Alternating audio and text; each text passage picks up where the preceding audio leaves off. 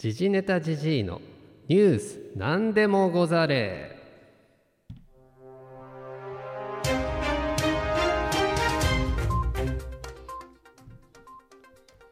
えーこんばんは。竹豊です。えーっとですねまあ勝っておごらず負けて腐らず竹豊っていうですね。有名でもない格言なんですけれどもこれあのトンネルズの石橋貴明がですね竹豊といえばということで、まあ、か勝手に言ってたことをちょっと,、えー、と言っていただきました。どうもこんばんは。ジニエタジジです。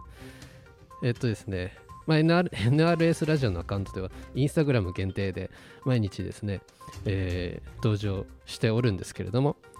今日は日曜日ということで本編やってまいりました。いかがお過ごしでしょうか？というわけで、まあ、あの武豊さんといえばもう日本で一番有名な競馬のジョッキーですけれども今日は、えー競馬にですねジーネットヘッドラインの中から一つ掘り下げていくコーナー、え2週間に1回お送りしておりますけれども先週お重長さん中山グランドジャンプ5連覇ということでお重長さんについて語るということで今からお送りしまししていきます。武さんお重長さんとは深い関わりがありまして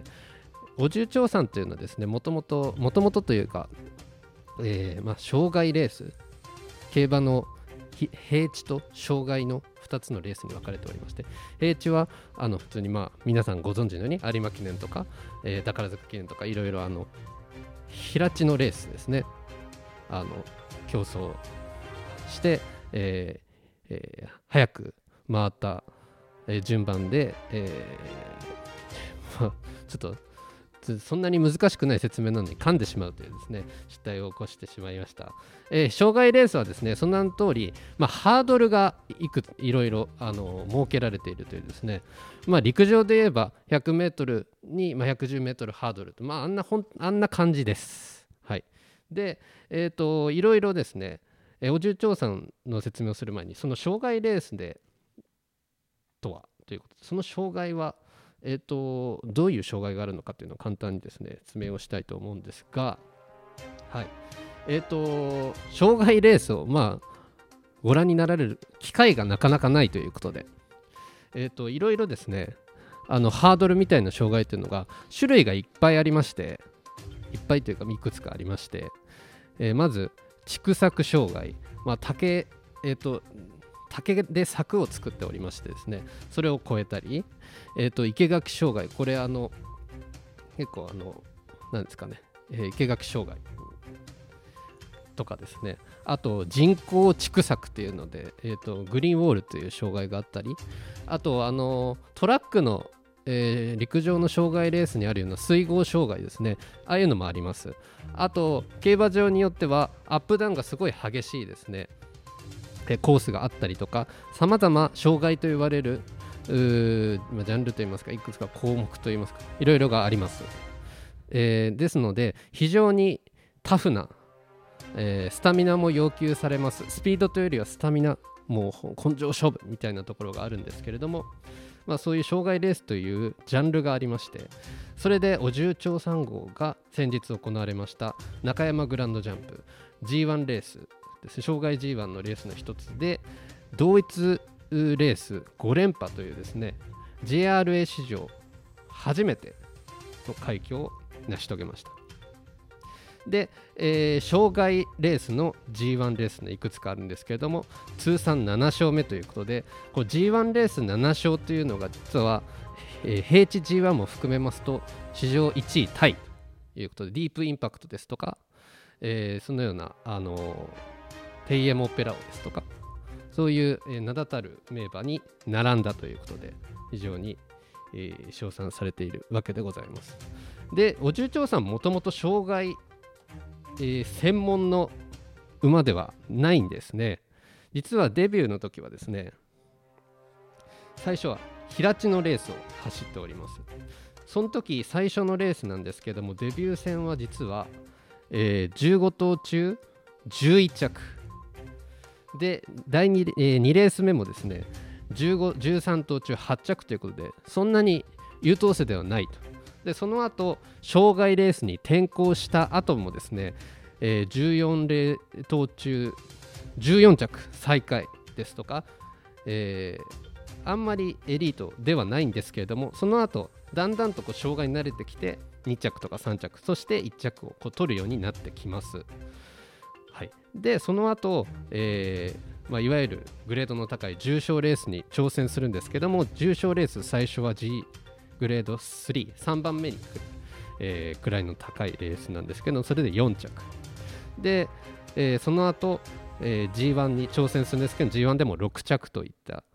具合にですねなかなか1着が、G えー、グレードレースで取れなかったんですけれどもただ2016年の中山グランドジャンプで、えー、初めて G1 制覇いたしました。2016年4月16日に行われた中山グランドジャンプで初めて G1 を取るんですけれども実はその後からですね障害レースは1回も負けてないということで、えー、この前のグランドジャン中山グランドジャンプ勝って重賞13連勝という障害重賞13連勝というもうこれもダントツのトップという快挙も成し遂げているわけであります。はい、でお重長さんのですね、えー、語るべきもう一つのポイントというのは一旦平地でデビューしてなかなかうまくいかず障害で圧倒的な成績を残すんですけれどもその後、圧倒的な人気をこうだんだん博していくわけですがそこで降って湧いたのが平地の G1 に挑戦したらどうかということで目指せ有馬記念ということでですね、えー、平地に戻ります。でまず、えー、そこまでグレードの高くないレース。で、もともと障害馬というのは、まあ、スタミナがあるということで、えー、長距離戦 2600m のレースに挑戦し1着。でその後、えー、もう一つ、えー、レースに挑戦して、えー、また1着を取ります。ですので平地で最初勝てなかったんですけども障害でどんどんスタミナをつけて平地の長距離戦でも勝っちゃうということでで人気もどんどん高まってじゃあ有馬記念行っちゃおうということで本当に2018年有馬記念に参戦します。でそこで乗ったのが武豊。まあその前の平地でも武豊が乗りであのえー、武豊が有馬記念でもお重調査に乗るというこれもう一大事でして、えーと、特にそのグレードの高くない平地のレースで2連勝してるとはいええーと、平地では全く、あのー、キャリアがほぼない、えー、馬がですね有馬記念に挑戦するということでただ障害では圧倒的な強さがあるということで人気が高まり、えー、16頭中5番人気ということでえーと、思ったよりも人気がこう高まっていくわけであります。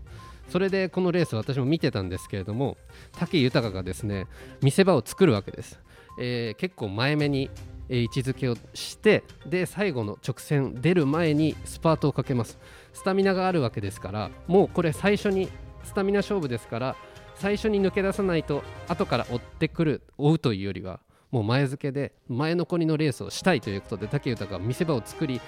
直線の途中までトップで行くわけです。お重長さん、本当に勝つんじゃないかと思ったんですけれども、結局やはり平地の実力者たちに揉まれ、えー、結局9着ということで、ただ1桁順位で、えー、終わったということで、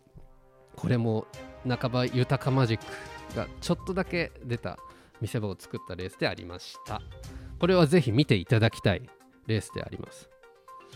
はい、でその後障害にまた戻りまた障害の重賞を立て続けに勝つわけであります。で2019年もグランドジャンプ4連覇達成しその後もう1回もう1回平地に挑戦しようということでもう1回挑戦するんですけども今度はうまくいきませんでしたそんなに、えーとグレードの高くないレースでも10着の惨敗でえー、グレード2上から2番目のくらいのレースも2つ参戦したんですけどどちらも、えー、12着6着ということで惨敗に終わります。そして2020年明けてまた障害レースに戻りまた圧倒的に勝つということで実はもうバレーもですね9歳ということであの馬にあの馬にしてみたら結構高齢です。ですので9歳馬が G1 に勝つということ自体がですねあの快挙中の快挙なんですけどもプラスですねタイムがそんなに衰えていないという本当に救済馬なのかというですねあの圧倒的な走りを見せつけているわけです。はい、お重長さん本当にすごいのがですね障害超える時にあんまり高く飛ばないんですねもう走ったまんまもう走ってちょっと飛び越えましたよみたいな感じで加速が落ちないっていうところがお重長さんの特徴でありましてはい。あのー、もう最後のですねでスタミナが落ちないですので最後の、えー、と後半どんどんどんどん差があってもですね縮めて縮めて結局圧倒的な差で勝つというわけで最後の最後本当に残り数百メートルになった時の障害1回超えるごとにどんどん差が縮まっていくあの辺りの王者っぷりっていうのが非常に魅力的なところであります。はい、というわけでお重長さんのキャリアについて今日はお送りしたんですけれども最後にお重長さんってなんでお重長さんなんですかという僕もちょっと気になって調べたんですけれども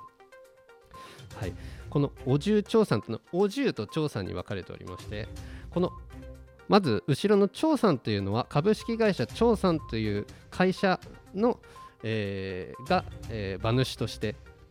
えー、馬主として持っておりましてその会社名が長さんだから長さん。冠名いわゆる冠名ですね。でお重というのはその、えー、オーナーの永山さんの息子さん次男が子供の頃に自分のことを俺と言えずにお重お重と言っていたことから命名されたということでこれ本当なのかなというまあ本当ですよね。これ載ってるから本当なんでしょうけどはい。そういう名前の由来のようでございます。はい。お重長さん、えー、ぜひですねまだまだ記録を伸ばすであろうですねと思いますので次の、えー、お重長さんのレースにはぜひ期待してですねご覧いただければと思います。はい。それでは、えー、もう12分10秒経っております。2分今日もオーバーしちゃいました、えー、いかがでしょうか、えー、なかなかあのまあコロナウイルスの影響でですね日常生活もこう元通りになるにはもうちょっとまだ時間がかかりそうではありますけれども、ね、今できることをそれぞれ行ってですね、えー、いろいろ蓄えて、えと、いつの日かまた今までみたいにですねコロナウイルスが収束した時にはパッとですね、え、競馬でも見に行ってはいかがでしょうか。ということであんまりあの話しすぎるとですねどんどん話しちゃいますので、えーと、バサッと切りたいと思います。それではまた来週。さよなら。